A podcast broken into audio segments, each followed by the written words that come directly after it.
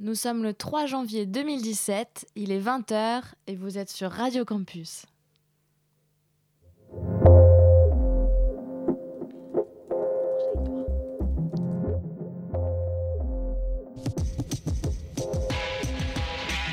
Paris-Alexandrie, le rendez-vous culturel proposé par le web magazine On Orient, vous emmène à la rencontre des cultures du Maghreb et du Moyen-Orient. De Paris à Alexandrie, il n'y a qu'un pas, et c'est un mardi par mois en direct sur les ondes de Radio Campus Paris.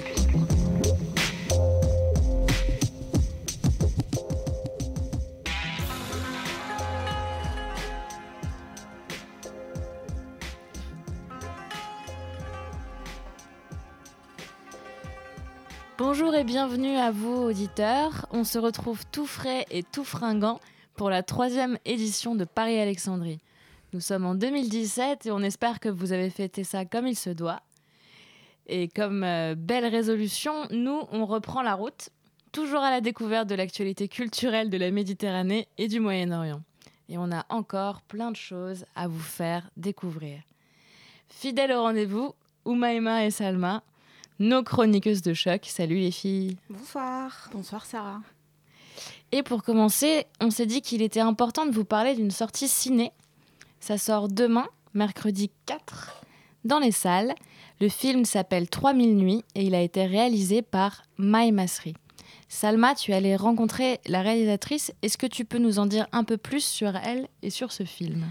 Effectivement, Sarah, je suis allée rencontrer la réalisatrice palestinienne May Masri pour parler de son dernier film 3000 nuits qui sort en France demain le 4 janvier 2017. Alors, ce film, il raconte l'histoire de Layal, qui est une institutrice palestinienne, une femme ordinaire qui sera condamnée à 8 ans de prison pour un attentat terroriste qu'elle n'a pas commis. Et une fois en prison, elle va découvrir qu'elle est enceinte et elle va décider euh, de garder l'enfant. Alors l'histoire se passe en 1982 dans une prison israélienne et May Masri s'est inspirée euh, d'une histoire vraie. C'est pour ça que je lui ai posé en fait une première question. Vu que May Masri est documentariste, je lui ai demandé pourquoi elle a choisi la fiction pour raconter la réalité. Oui, bonjour. Euh, j'ai choisi de faire euh, 3000 nuits en fiction parce que j'avais envie de faire une fiction et aussi parce que l'histoire, euh, il y a beaucoup de... C'est une histoire basée sur une histoire vraie et avec des, personnages, avec un enfant, avec euh, des événements. Et pour, euh, j'ai pensé que c'est, il fallait absolument le, le récréer avec des, personnages qui ont pour, pour raconter cette histoire qui m'a beaucoup émue parce que c'est basé sur une histoire vraie d'une femme que j'ai connue dans les années 80. Et j'ai voulu absolument recréer cette histoire euh, dramatique euh, et émouvante. Et donc justement, euh, parce que, je veux dire, c'est- que- que- quelles, quelles ont été les libertés que vous, que vous a offert ce nouveau genre que vous abordez pour la première fois et que vous abordez aussi dans un terrain spécifique qui est le terrain de la prison, du milieu carcéral? Oui, aussi la fiction parce que ça m'a permis aussi de euh, travailler euh, avec beaucoup de liberté, créativité. Euh, J'aime beaucoup le documentaire et pour moi c'est une continuation d'ailleurs parce que même dans mes documentaires j'ai abordé la question des, des- des prisons, de, femmes, beaucoup d'enfants dans mes films. Mais dans la fiction, j'aurais voulu, j'ai voulu euh, explorer le côté poétique, aussi esthétique. Et j'ai même tourné dans une vraie prison en Jordanie. Et euh, j'ai beaucoup travaillé sur le, côté visuel avec mon DOP français d'ailleurs qui s'appelle Gilles Porte. On a travaillé sur l'image. Mais euh, le, le style là du film, il est aussi inspiré du style documentaire, du style cinéma vérité. Justement, c'est ce que je voulais vous dire, parce que dans votre film, il y a une esthétique qui est quasi documentaire, mais en même temps, elle est entrecoupée par des moments poétiques. Donc, euh, est-ce que ça, ça a été volontaire euh, par vous? Et comment vous avez abordé cette question de jongler entre le style documentaire et distant? Dans votre approche cinématographique et visuelle et une approche plus imaginative. Je pense notamment à certaines scènes où on est plus presque dans le fantastique avec un oiseau qui arrive ou encore avec les, inscriptions sur les murs qui s'affichent toutes seules. Euh, enfin, beaucoup de symboles, quoi. Oui, euh, pour euh, j'étais j'ai voulu travailler sur le côté poétique, imaginatif, parce que c'est très important ce côté, et on ne le voit pas beaucoup dans des films qui, s'agit, qui parle des prisons. Et c'est, un, c'est une monde très important pour les prisonnières. Et surtout, c'est une histoire d'une mère, une femme qui, qui accouche dans une prison. Et euh, il y a ce rapport entre la mère et son enfant et, l'enfance perdue, comment elle, elle a pu euh, recréer ce monde euh, pour un enfant qui n'a jamais vu, vu le monde ailleurs, les murs. Mm. Alors il y a beaucoup de dessins sur les murs, euh, un oiseau en bois, euh, des histoires, euh, même des ombres sur les murs. Et j'ai travaillé sur ce côté. Est-ce que, est que dans votre préparation du film, euh, comment ça s'est passé? Vous avez dit que vous êtes inspiré d'une histoire vraie. Est-ce que vous avez parlé avec des femmes prisonnières? Comment vous avez préparé vos acteurs à incarner, ce, incarner ces personnages? Et je sais que vous avez notamment euh, réhabilité un peu une prison dans une petite ville de, de, la Jordanie pour euh, être vraiment en prison, donc avec des vrais barreaux et tout. Comment, comment s'est fait ce, ce processus? Et enfin, quelles sont les libertés que vous vous êtes accordées? C'est-à-dire euh, à quel moment est-ce que vous vous êtes totalement éloigné de l'histoire vraie pour faire de la fiction? Oui, j'ai fait une grande recherche et j'ai beaucoup d'interviews avec des, anciennes prisonnières. Et euh, à, base de leurs histoires, j'ai commencé à écrire. Mais à un moment donné, il fallait oublier un peu le côté euh, documentaire et aller dans la fiction, dans la poésie, dans l'imaginaire. Euh, qui est parfois plus vrai que le vrai, parce que c'est une autre manière d'aborder aussi une réalité plus profonde et pas très immédiat ou mm-hmm. direct. Et pour les acteurs, euh, j'ai travaillé avec une euh, équipe presque de, des femmes, des actrices. il n'y avait pas beaucoup d'hommes dans le film mm-hmm. parce qu'il s'agit d'une histoire des femmes. Et ce sont des, comédiennes palestiniennes. Parmi, euh, parmi eux, il y, avait aussi, pour la première fois devant la caméra, quelques-unes. Il y a des, femmes connues, comme euh, actrices connues, comme Meissa mm Abdelhadi, euh, Nadira Amran et d'autres. Mais il y avait euh, quelques-unes qui ont joué pour la première fois. Et d'ailleurs, mes deux filles ont joué dans le film aussi. Et j'ai travaillé avec un petit gosse de deux ans et c'était passionnant. J'adore travailler avec les enfants. Mais pour les actrices, euh, elles sont pas très loin de l'histoire parce qu'en tant que palestiniennes, elles vivent ça dans leur vie. Il y avait quelques-unes qui ont été emprisonnées elles-mêmes ou leurs familles ont, été dans des prisons israéliennes. Et pour les Palestiniens, c'est commun parce qu'il y a presque un million de Palestiniens qui ont été emprisonnés. Euh, alors ça a donné une force. Euh, et, elles, ont euh, vu aussi les, prisonnières, des anciennes prisonnières pour travailler sur ça. Et on a été sur place aussi dans une prison.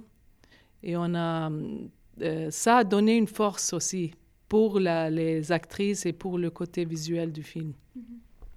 Mm-hmm justement, vous, nous dites que vous, aimez travailler avec les enfants, vous, avez, vous notez que votre casting est effectivement en grande, partie féminin, et c'est pas nouveau pour vous, parce que dans tous vos films, il y a cette, toujours en fait ce prisme de l'enfance ou alors des femmes, c'est toujours la focale, en fait, le regard que vous prenez pour regarder la guerre, alors que la guerre est souvent faite par des hommes. Donc pourquoi avoir choisi ces femmes qui sont doublement, voire triplement vulnérables, c'est-à-dire qu'elles sont à la fois palestiniennes, femmes et prisonnières. C'est-à-dire, euh, elles, sont très peu visibles. Pourquoi avoir choisi, à travers elles, de dire, de dire cette histoire politique? Euh, Tout d'abord, c'était une histoire qui m'a beaucoup émue, parce que c'est le, côté humain surtout. Euh, aussi, l'histoire des femmes prisonnières, c'est une histoire qui n'a pas été racontée avant. Et puis, il y a ce côté euh, solidarité entre femmes. Il y a une, tout un monde que je connais très bien en tant que femme moi-même. Et, et j'ai aimé travailler aussi euh, sur le côté maternité. Qu'est-ce que ça veut dire d'avoir un, un, enfant derrière les barreaux et tout ça? Et je trouve très, euh, c'est une histoire très riche et aussi très humaine. Et c'est quelque chose que je connais très bien. Et euh, je pense que ça, c'est pour ça que le film touche les gens euh, sur le côté euh, d'émotion. Et... Est-ce que vous pensez que dans, la, que dans, que dans ce, type de combat qui, est, qui est manifesté dans le film, est-ce que la résistance au féminin, si on peut dire ça, a quelque chose de différent? Oui, c'est la résistance. Tous mes films parlent de ça, la résilience et la résistance. Mais quand on a des femmes, euh, c'est peut-être double parce qu'il y a euh, plusieurs types de luttes à mener. Il y a la lutte euh, bon, politique, mais aussi sociale. Et c'est pas facile, mais c'est très profond je trouve, est très euh, riche comme histoire. Euh, il y a tout le côté de solidarité entre les femmes et la force qu'elle qu'elle et aussi parce que le, personnage principal, elle s'appelle Layal. Elle est euh, au départ c'est une femme normale et tout, institutrice, mais à fur, et à mesure, dans la prison, elle, euh, elle commence à avoir une conscience aussi politique qu'elle n'avait pas au départ, peut-être. Et elle a, des choix difficiles à faire en tant que mère aussi. Et je trouve ça très intéressant de le voir euh, cinématographiquement euh, dans le cinéma. Justement, euh, je, voudrais revenir sur ce personnage principal. Donc, Laïa, elle, est institutrice. Elle rentre en prison euh, alors qu'elle elle vient de se marier. Son mari l'attend dehors. Et dès qu'elle rentre en prison, elle est confrontée à un choix euh, quasi philosophique, un choix moral, soit choisir ses intérêts particuliers, euh, c'est-à-dire accuser quelqu'un d'autre et pouvoir sortir de la prison, ou alors s'accrocher à des valeurs euh, qui, ne sont pas encore totalement claires, mais en tout cas, elle essaie de s'y accrocher, euh, et finalement en payer le prix personnellement, c'est-à-dire rentrer en prison et perdre sa liberté. Et, ce choix-là, il va se rematérialiser plus, tard dans le film, où elle aura justement soit choisir d'avoir son enfant, de garder son enfant, ou alors de faire un, un choix différent. Est-ce que c'était volontaire pour vous de montrer un personnage féminin qui incarne cet héroïsme de façon irréprochable, c'est-à-dire qui n'a quasiment aucun défaut? Ou est-ce que vous voyez des défauts chez Layal? Oui, elle, c'est une femme euh, avec plusieurs. elle a des faiblesses, elle a mais des forces aussi. Et c'est une femme euh, de ça, pourrait être moi ou, toi ou n'importe quelle personne. C'est pour ça que j'ai choisi une femme normale. elle n'est pas héroïne, héros comme ça, mais euh, elle est confrontée avec des choix difficiles en tant que mère et, euh, et aussi euh, parce qu'elle est parmi des, des prisonnières. Et c'est intéressant de voir la prison parce qu'il y a des prisonnières politiques palestiniennes et des prisonnières euh, de droit commun israéliennes. Alors elle est dans ce monde, euh, euh, pour elle tout est, nouveau et elle doit faire des choix. Et j'ai mis ma, je, je, je, mis, je, mis, on dit, je me mis à sa place pour voir comment et j'ai essayé de, mettre un peu de moi-même euh, dans ce personnage. Mm. Et euh, justement, euh, sur, plus, plus, largement sur les autres personnages, il y a une, je ne sais pas si vous êtes d'accord, mais il y a une certaine polarisation. C'est-à-dire qu'on peut voir très clairement qui sont les méchants et qui sont les gentils dans l'histoire. Est-ce que ça aussi, cette euh, simplification un peu, euh, ou plutôt cette mise, euh, cette mise en exergue de certains traits des, personnages, a aussi été volontaire pour dire quelque chose de ce milieu, de ce milieu carcéral? Oui, on, voit plusieurs types de personnages. du côté, par exemple, des prisonnières palestiniennes, on voit les, une, des, par exemple, il y a deux jeunes sœurs, il y a une vieille femme aussi, il y a une qui est très dure, mm, un leader politique, il y a une qui est collaboratrice. on voit le, le, mari qui est très un peu louche aussi de Layal. C'est, c'est, il n'y a pas, euh, c'est, c'est pas très euh, polarisé parce que on voit des, des, plusieurs types. sur le côté israélien aussi, on voit des, des les gardiennes, c'est sûr, et les prisonnières, et une euh, prisonnière israélienne qui il y a des moments même de solidarité contre les, les, gardiens mm. du prison. Il y a l'avocate israélienne aussi de droits de, droit humains qui, qui, euh, euh, qui euh, défend Layal. J'ai voulu mettre plusieurs types de personnages qui reflètent, la réalité. C'était important de, pour moi d'être très honnête.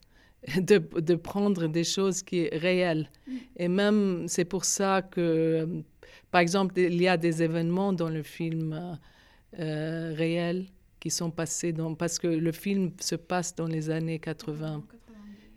Et j'ai voulu refléter cette réalité, mais avec euh, beaucoup, bon, avec une tendresse aussi, montrer le, côté dur, mais aussi tendre des gens, des, des, des moments euh, qui, qui, euh, qui vont au-delà au -delà de, la, de la dureté aussi, des de moments poétiques. On reste dans l'univers du film et on laisse nos auditeurs avec la bande-annonce de 3 minutes.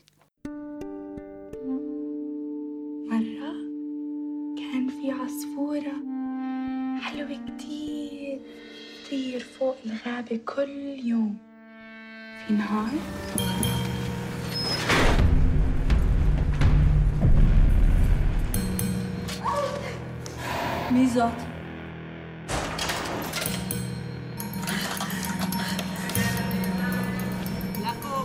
לאחר שבית המשפט הרשיע את הנאשמת בסיוע לפיגוע טרור. ايش مكتوب؟ ما خليت شيء ما مكتوب، رفضيني في عنها لازم ندعي لإقراب الليلة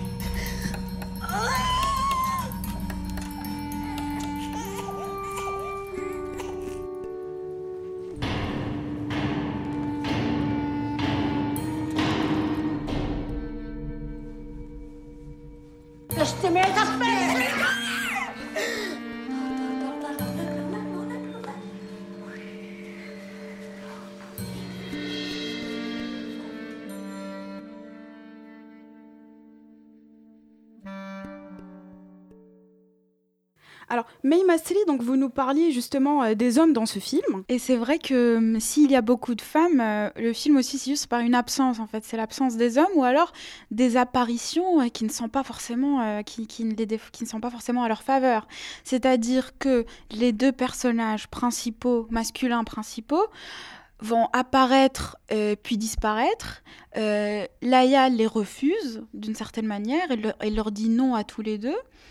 Et d'un autre côté, il y a un enfant qui, lui, a un garçon, mais qui aussi euh, est vêtu de quelque chose de très féminin en réalité. C'est-à-dire que, en tout cas, moi, ça a été mon ressenti.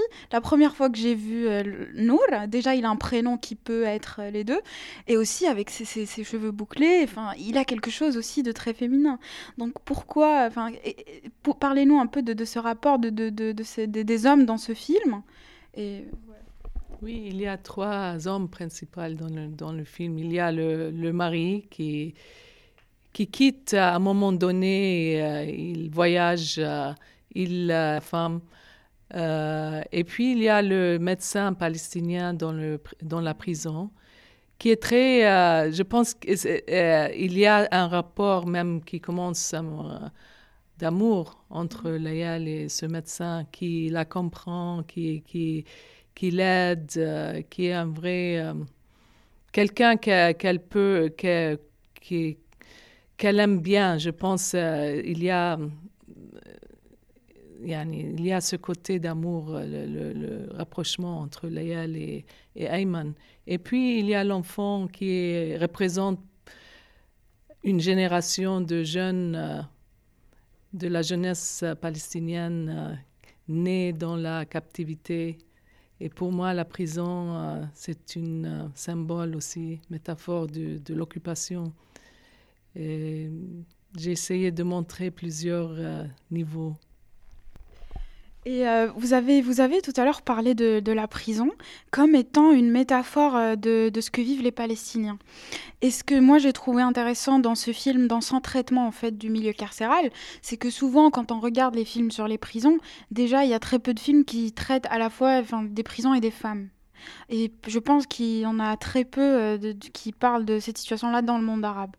et la spécificité aussi de votre film, c'est que il nous montre un milieu carcéral où il n'y a pas l'affrontement classique entre les gardes et les prisonniers, qui sont représentés peut-être comme étant unis dans leur, euh, dans leur misère. Parce que les gardes font une distinction. Euh, on peut même dire presque une discrimination entre les, euh, les, prisonnières israéliennes et les prisonnières palestiniennes. Est-ce que comment est-ce comment est-ce que vous vous liez ça aussi à, à, à, ce que vous dites comme étant une métaphore de cette société que vous essayez de décrire? Oui, dans un seul euh, lieu, dans la prison, on voit tout. Euh, le rapport là de, force et aussi la, comme j'ai dit tout à l'heure, la prison pour moi c'est une métaphore de l'occupation. Euh, c'est une prison, d'ailleurs c'est une prison, il y a un côté femme et aussi homme dans la même prison. Il y a des prisonnières euh, politiques palestiniennes et des prisonnières euh, de droit commun israéliennes. Euh, il y a des gardiens israéliens, c'est sûr. et un affrontement, des grèves, grèves de faim. on a tout. Et c'est pour ça que j'ai voulu absolument faire ce film, parce que dans un seul endroit, dans un huis clos, on peut raconter toute l'histoire, mais euh, d'une manière très humaine en même temps. Et pourquoi être euh, revenu à, cette période-là? C'est-à-dire, pourquoi est-ce que vous avez choisi une histoire euh, de, de, des années, de, de l'année 82 probablement, avec la guerre du Liban et Sabra et Est-ce qu'il n'y a pas eu d'autres histoires plus tard qui vous ont marqué? Enfin, qu'est-ce quelle était la spécificité de ce moment historique pour vous euh, J'ai choisi ce moment-là parce que les, événements du film euh, se passaient dans cette époque. Euh, époque. C'était très riche aussi comme diversité dans les prisons. Il y, a eu beaucoup de grèves pour revendiquer des, des, des, droits parce que c'était tout au début du mouvement des prisonnières. Et aussi, il y avait une diversité des femmes à cette époque-là qui n'existe pas maintenant comme avant. Il y avait un mélange aussi. Ils mettaient des prisonniers politiques avec des, prisonniers de droit commun. Et je trouve ça très intéressant de, parce que personne n'en parlait. Et, euh, et aussi, c'est une période que j'ai vécue moi-même. J'ai vécu euh, j'ai vécu le massacre de Sabra Shatila au Liban. J'ai fait plusieurs films documentaires à cette époque-là. Et j'ai vécu toutes les périodes aussi après. Et j'ai plein d'idées de, de, films. Mais pour moi, c'était important de raconter l'histoire dans les événements réels à l'époque. Parce que maintenant, ce n'est pas le cas. C'est pas le cas. Est-ce que, à travers ce film, vous avez peut-être, je ne sais pas si on peut dire peur, ou est-ce que vous anticipez le fait que les gens peuvent dire que c'est un film militant? Euh, je, suis très contente que les personnes m'ont dit que c'est un film euh, euh, bon militant d'une façon directe. tout le monde, parce qu'il est maintenant, il est. J'étais partout dans le monde pour montrer ce film le projeter. Et chaque fois, il y a des réactions très, très humaines. Les gens sont très émus, même dans, les, dans des pays très, très loin. Parce que ça va au-delà aussi de la Palestine. C'est un film qui parle de la justice, de la solidarité des femmes, de, de la maternité, de, de, de, la lutte contre l'injustice. C'est un film sur l'espoir aussi. Ça, c'est très important pour moi. Et euh, il, a, il a eu beaucoup de prix aussi. Il a été même choisi pour euh, sélectionner à l'Oscar aux États-Unis, Golden Globe. C'est parce que ça va au-delà de la politique directe. C'est un film qui, qui, qui, a beaucoup de choses aussi à raconter. Est-ce que, en ce sens, c'est-à-dire euh, faire des films qui vont toucher par peut-être plus par leur universalité, si vous êtes d'accord avec ce mot, ou par leur humanité que par leur message directement politique, vous voyez là une différence entre la fiction et le, et le documentaire? Euh, oui, peut-être la fiction euh, peut être un peu plus euh, moins directe parfois, mais dans le documentaire aussi, il y a beaucoup de possibilités. Moi, je, c'est grâce à mon travail de documentaire, dans le documentaire, que j'ai pu faire ce film-là. Et ça m'a donné beaucoup de compréhension il faut bien euh, euh, connaître les choses avant de faire des histoires, euh, avant de faire des films. Et le documentaire m'a permis de faire ça. Mais je pense que la fiction a des possibilités plus créatives parfois. Et il y a, les gens aiment bien voir les histoires, c'est ça dans l'écran. Mais j'adore le documentaire aussi. Pour moi, c'est la même chose.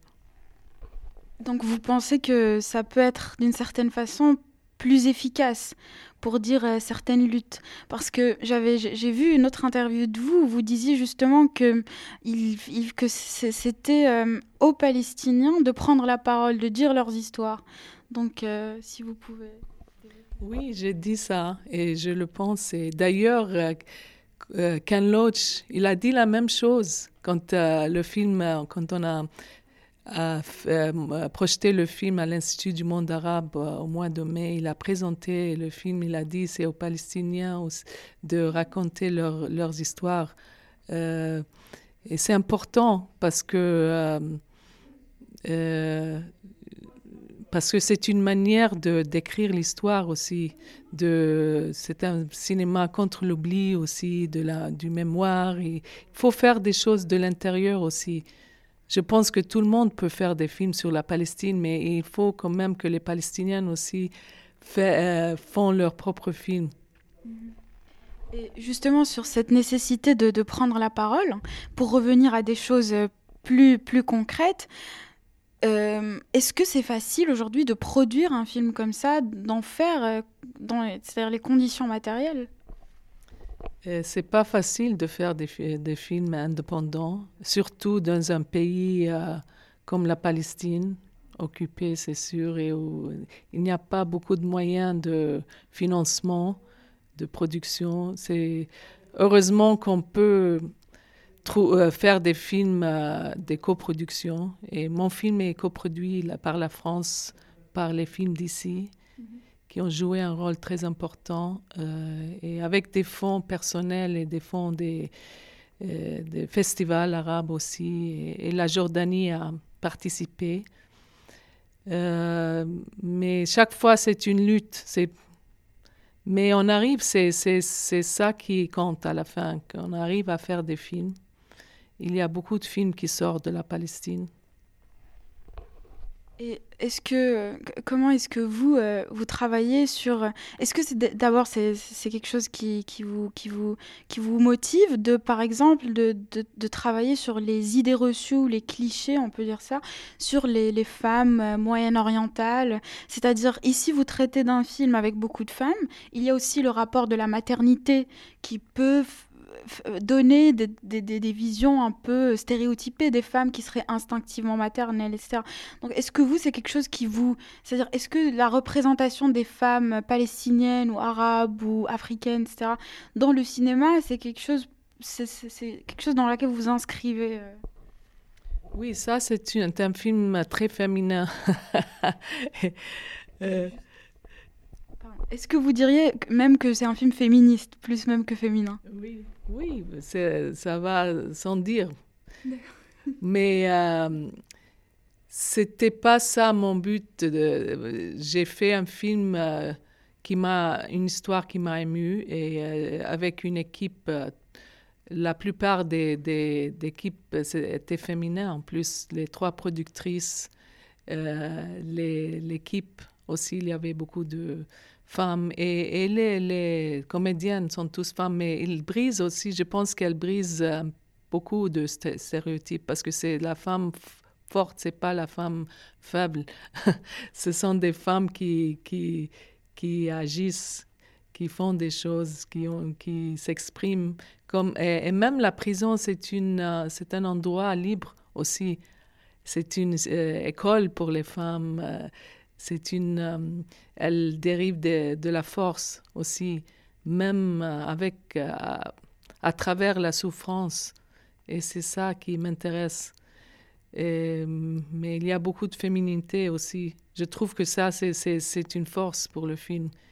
Et d'ailleurs, je veux dire une, chose, qu'il y a beaucoup de cinéastes maintenant, des femmes qui prennent la caméra mm-hmm. en Palestine. Et ça, c'est très intéressant. On ne voit pas ça dans beaucoup de pays. Même en Europe, euh, en Palestine, peut-être 50% des films qui se font maintenant sont faits par des femmes. Dans la fiction et le documentaire aussi. On ne voit pas ça nulle part, je pense. Merci beaucoup, Maïma Steli, d'avoir été avec nous. Euh, alors, euh, pour finir euh, cette interview en beauté, on vous avait demandé de choisir une chanson qui représente le film. Et effectivement, vous avez choisi la chanson officielle du film qui est, chantée par une chanteuse jordanienne qui s'appelle Makadina Hass, qui a une très belle voix, qui est une sorte de Feyrouz contemporaine. Et la chanson s'appelle Yadala Messijn. On vous laisse avec la chanson.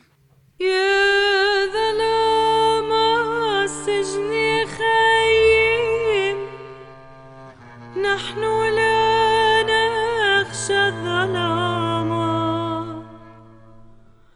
يا ظلام السجن خيم.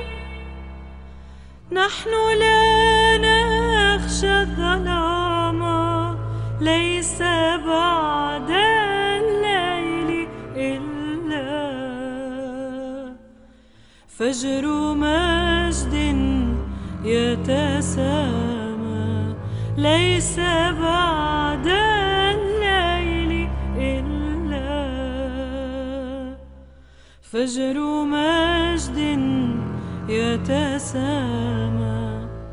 يا رنين القيد زدني. نغمة تشجي فؤادي. يا رنين القيد زدني. نغمة فؤادي. إن في صوتك معنى للأسى والاضطهاد آه إن في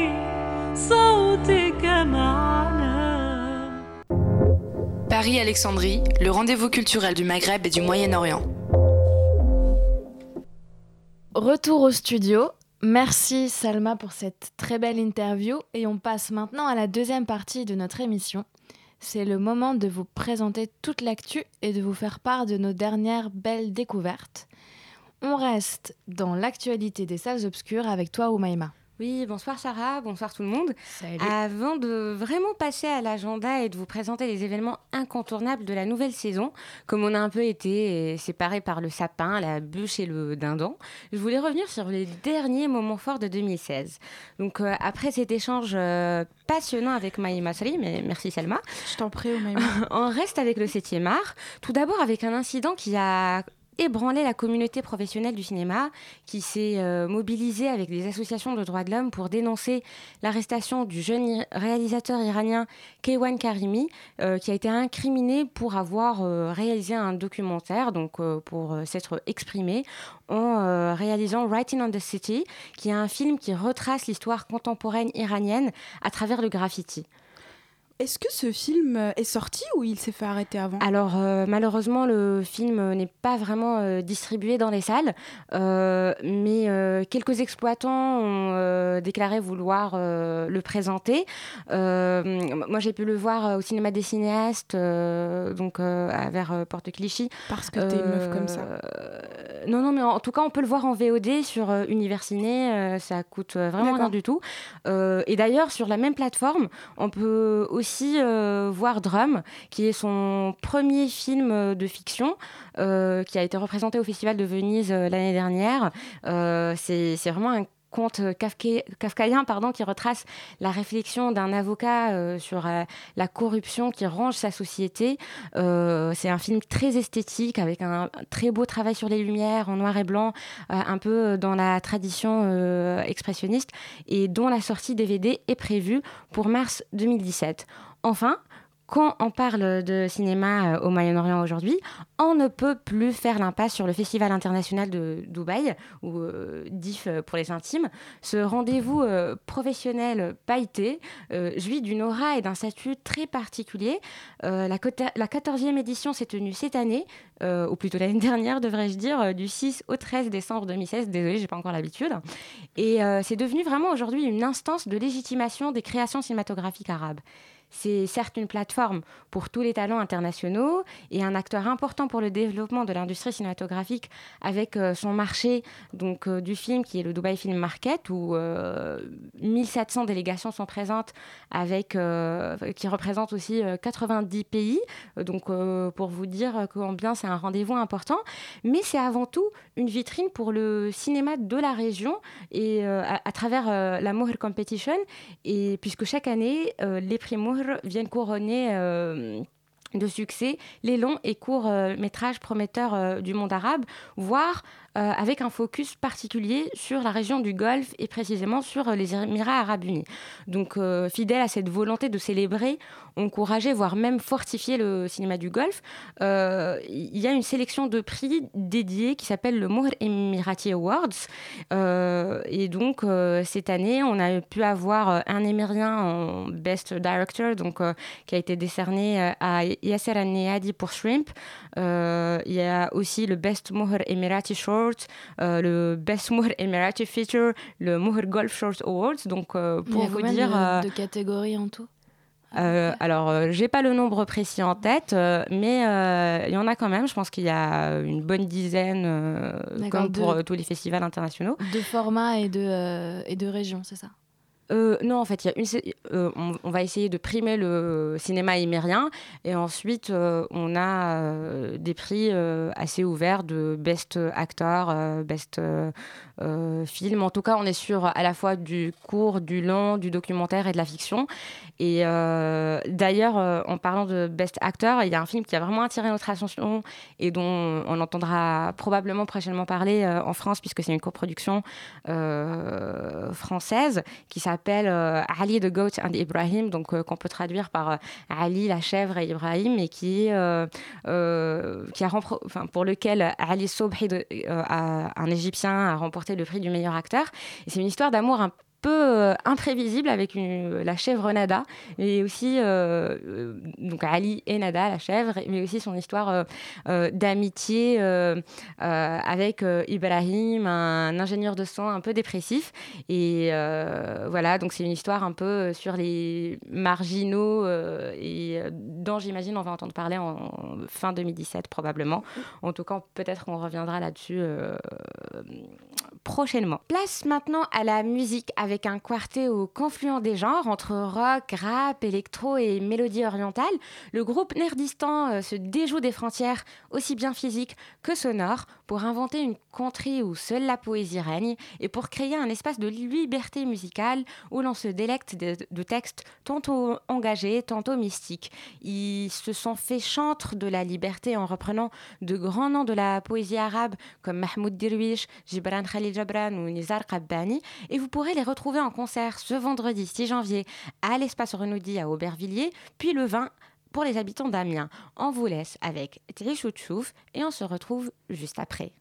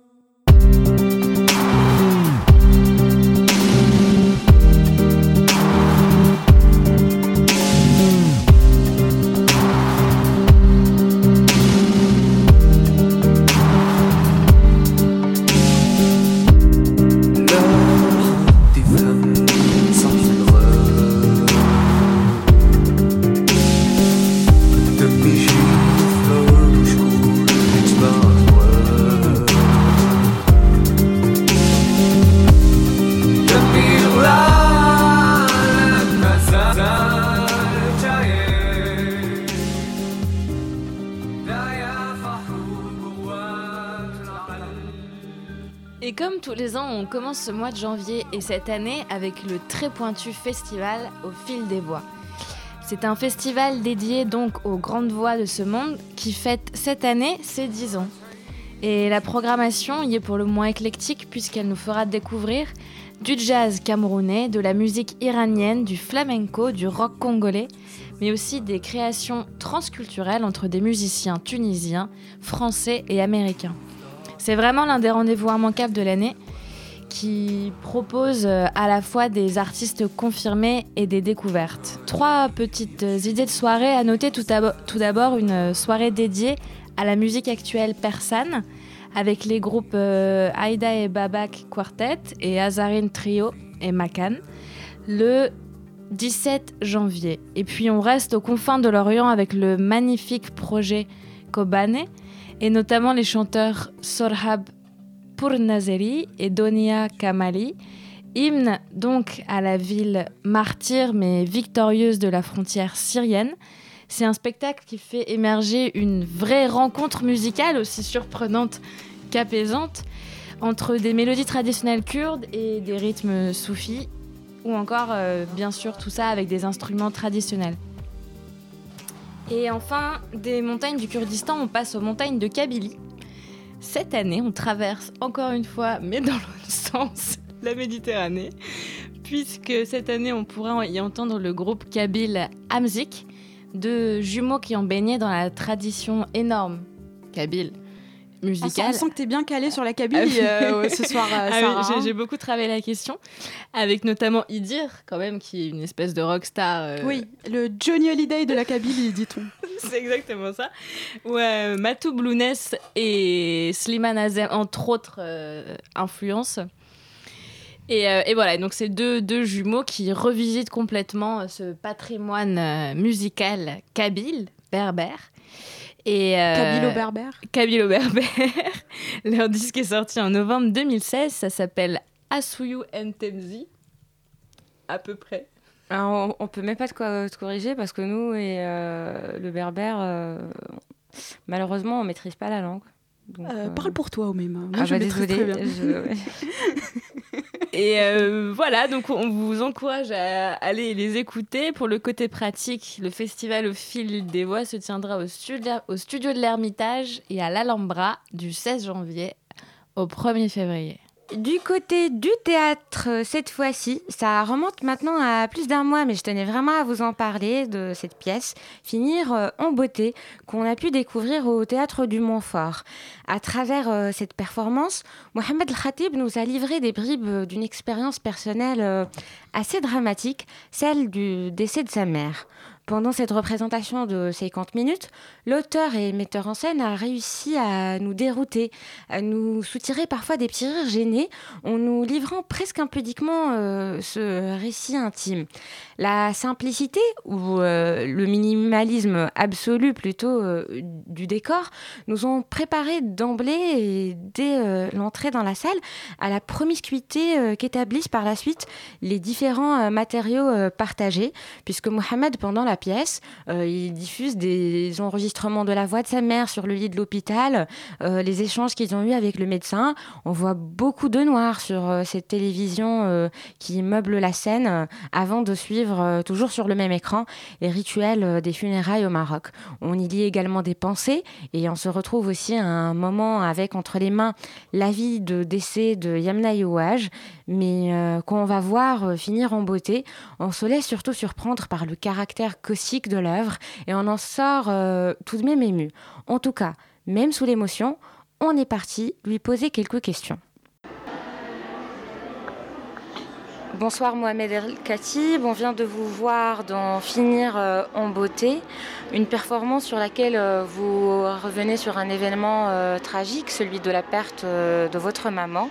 Est-ce plutôt une performance sur la mort ou sur la vie? C'est vrai que le, point de départ, il s'agit de la mort de ma mère, mais finalement c'est plutôt un spectacle sur l'amour, et un amour en particulier qui est ce qu'on appelle l'amour inconditionnel. C'est-à-dire souvent ce qui peut être l'amour entre une mère et son enfant, un amour sans limite. Mais justement, euh, vous critiquez aussi en quelque sorte euh, la notion euh, de deuil ou plutôt son aspect psychanalytique. Mais est-ce que finalement, dans votre processus créatif, vous n'essayez pas en quelque sorte de, de faire votre deuil finalement? Ce travail-là n'a aucune vertu thérapeutique pour moi. Il me fait ni du bien ni, ni du mal.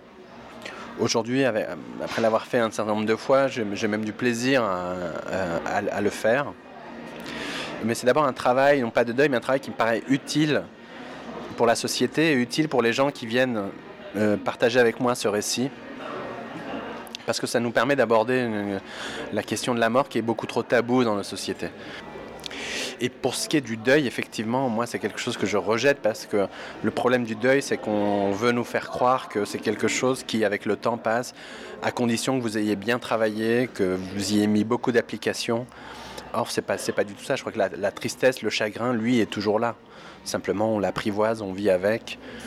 Et c'est ce que je, voilà, je tente de faire à travers ce travail.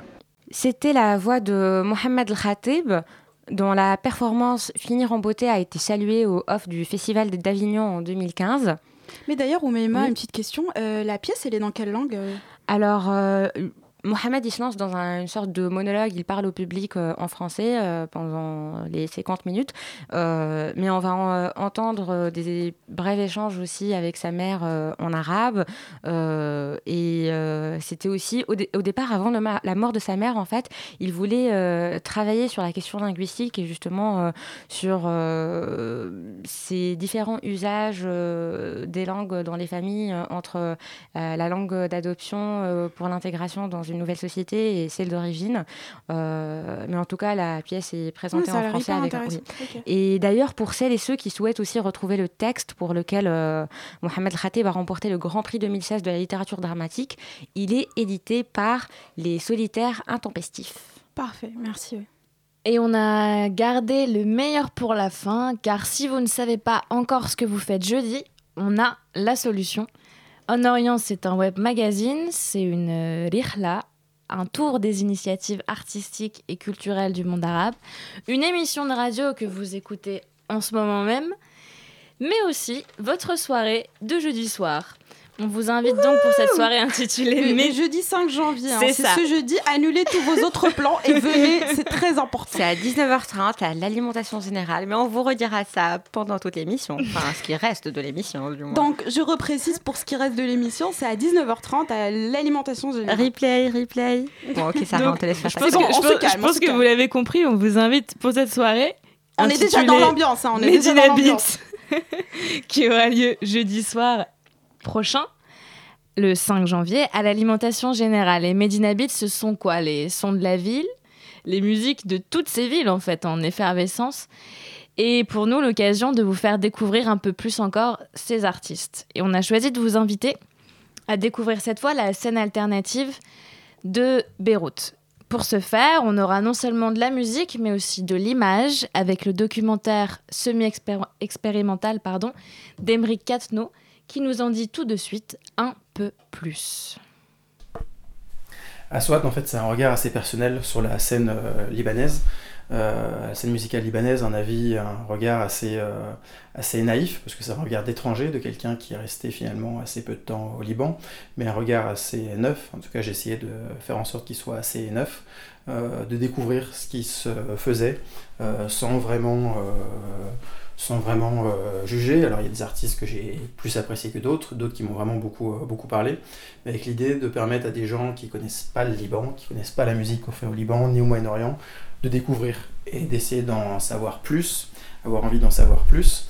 Euh, donc j'ai eu la chance de rencontrer euh, quelques artistes euh, connus et reconnus au Moyen-Orient, voire à l'international, comme Machour Leila ou Zed Hamdan. Également des groupes qui au Liban sont des groupes super importants dans l'histoire de la musique alternative au Liban, comme par exemple les Scramble X avec Charbel Arber, ou par exemple Lumi et également plein de petits groupes qui émergent, comme par exemple Postcards ou Wanton Bishops, qui, euh, qui tournent aussi en France. Et, euh, des artistes comme Cosmic Analog Ensemble, qui a réalisé plusieurs euh, musiques pour le, pour le documentaire. Voilà, et j'ai essayé de mêler ces rencontres avec des artistes avec quelque chose d'assez personnel, avec une sorte de déambulation dans les rues de, Beyrouth, euh, j'ai essayé de m'intéresser au bruit, aux, détails, aux odeurs, même si on ne les ressent pas directement. Euh, voilà, donc c'est quelque chose qui a été fait avec des tout tout petits moyens, euh, qui a essayé d'être fait à hauteur d'homme, avec voilà, les qualités, les défauts que ça a. Mais je pense un ressenti, et surtout j'espère que ça donnera envie aux gens qui le voient bah, d'en savoir plus, de creuser un peu plus sur la scène libanaise. C'était Emery Katenoz qui nous présentait donc euh, son documentaire semi-expérimental euh, Aswat, Aswat qui veut dire euh, sang, et qui tentait justement de cerner la dynamique de la scène émergente libanaise. C'était la... Pardon Juste une petite question, Mema, ça veut dire quoi exactement semi-expérimental? Euh, alors, je pense que comme ce qu'essayait d'expliquer Emmerich, euh, il n'avait pas du tout la prétention euh, de faire vraiment un documentaire de création qui respecte, on va dire, les codes du cinéma du réel. Et, oui, donc il était vraiment dans une tentative, enfin, dans un essai, une ébauche de film, même sans démarche véritablement scientifique. ce qui lui importait, c'était vraiment la rencontre de l'autre euh, et, et, je pense qu'il réussit assez bien son pari de nous parler euh, euh, d'artistes aussi bien connus que peu ou mal connus comme il le dit lui-même. Ça, c'était pour la première partie en fait de notre soirée. À la deuxième partie, qui ne s'arrête pas là. Ah, tout à fait. Alors, on va plus s'enjailler euh, à la deuxième partie dédiée à la musique. Et euh, avec, euh, entre autres, enfin, on va avoir Hadi Zaidan, qu'on ne présente presque plus aujourd'hui, tellement. tellement il, fait des soirées dans Panone. Ouais, c'est le nom incontournable aujourd'hui dans la scène parisienne. On a pu le voir au New Morning, à la Bellevilloise, mais on aura aussi Missy Ness qui, entre Paris, Tunis et Londres, explore la super, fusion. Super Ouais, elle, elle, est vraiment dans une... Euh, dans une dynamique. Voilà, entre l'électro et l'hip-hop, à essayer des, des, de nouvelles choses. Elle sera là pour un set euh, qui va endiabler le dance floor ah là là, vous jusqu'à très tard la nuit. Euh, Vers mais quelle heure à peu près Parce que le lendemain, j'ai un truc. Donc Hadi Zaidan, le porteur du projet Paris-Beyrouth-Damas, euh, va euh, nous emporter dans une espèce aussi de fusion entre instruments acoustiques orientaux et euh, musique électronique sachant que c'est aussi quelqu'un qui explore le support visuel. donc il fait un peu de photos, des films en tant qu'artiste solo, et il collabore avec pas mal d'artistes qu'il rencontre lors de ses voyages. Et on pourra donc profiter d'un set en images et en son. Donc pour vous donner un petit aperçu musical, cette fois, puisqu'on a la radio, oui, on va écouter Ismaïl Reda, qui est un remix de la chanson de euh, Ziad Rahbani, désolé. Donc euh, Ziad Rahbani est un nom euh, assez et très connu au Liban, voire dans le monde arabe de façon générale, puisque ce c'est le fils de Feyrouz, la grande diva, euh, mais aussi euh, du euh, compositeur Asser Rahbani. Ziad a, été assez précoce et un vrai prodige. Il est à la fois compositeur, comédien, journaliste et dès l'âge de 17 ans, en fait, c'est lui qui a composé la fameuse chanson pour sa mère, c'est Alwin Innes. Ah oui Tout à fait. Un vrai petit génie. Voilà, je l'ai appris sur Wikipédia. Bravo. Donc, on travaille pour cette émission, ok Donc euh, voilà, on va vous laisser euh, avec euh, Esmaïa Reda de Ziad Rahbani, mais revisité cette fois par Hadi Zaidan.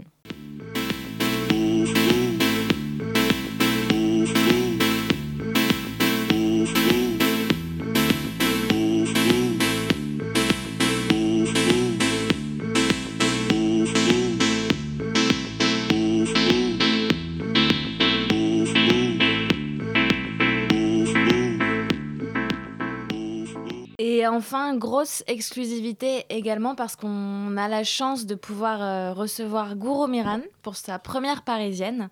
Et oui, le chanteur libanais d'origine arménienne, avec cette voix de bluesman à te retourner le cœur, a sorti son album Aberrance l'année dernière et on a vraiment hâte d'entendre ça en live. Donc, si j'ai bien compris, on se retrouve tous jeudi à l'alimentation générale, n'est-ce pas, Oumaima et Le jeudi 5 janvier, 19h30, alimentation générale. Et les places sont à retrouver sur euh, toutes les billetteries en ligne. Et c'est au shotgun, les gars, donc euh, faut faire vite. Hein. Ou à gagner avec Radio Campus. Et si vous avez beaucoup, beaucoup, beaucoup de chance. c'est déjà la fin de l'émission. C'était Oumaima, Selma et Sarah. Merci les filles. À bientôt. On se donne rendez-vous le mardi 31 janvier, toujours sur le 93.9 et en attendant sur les sites de Radio Campus et donorient.com. D'ici là, portez-vous bien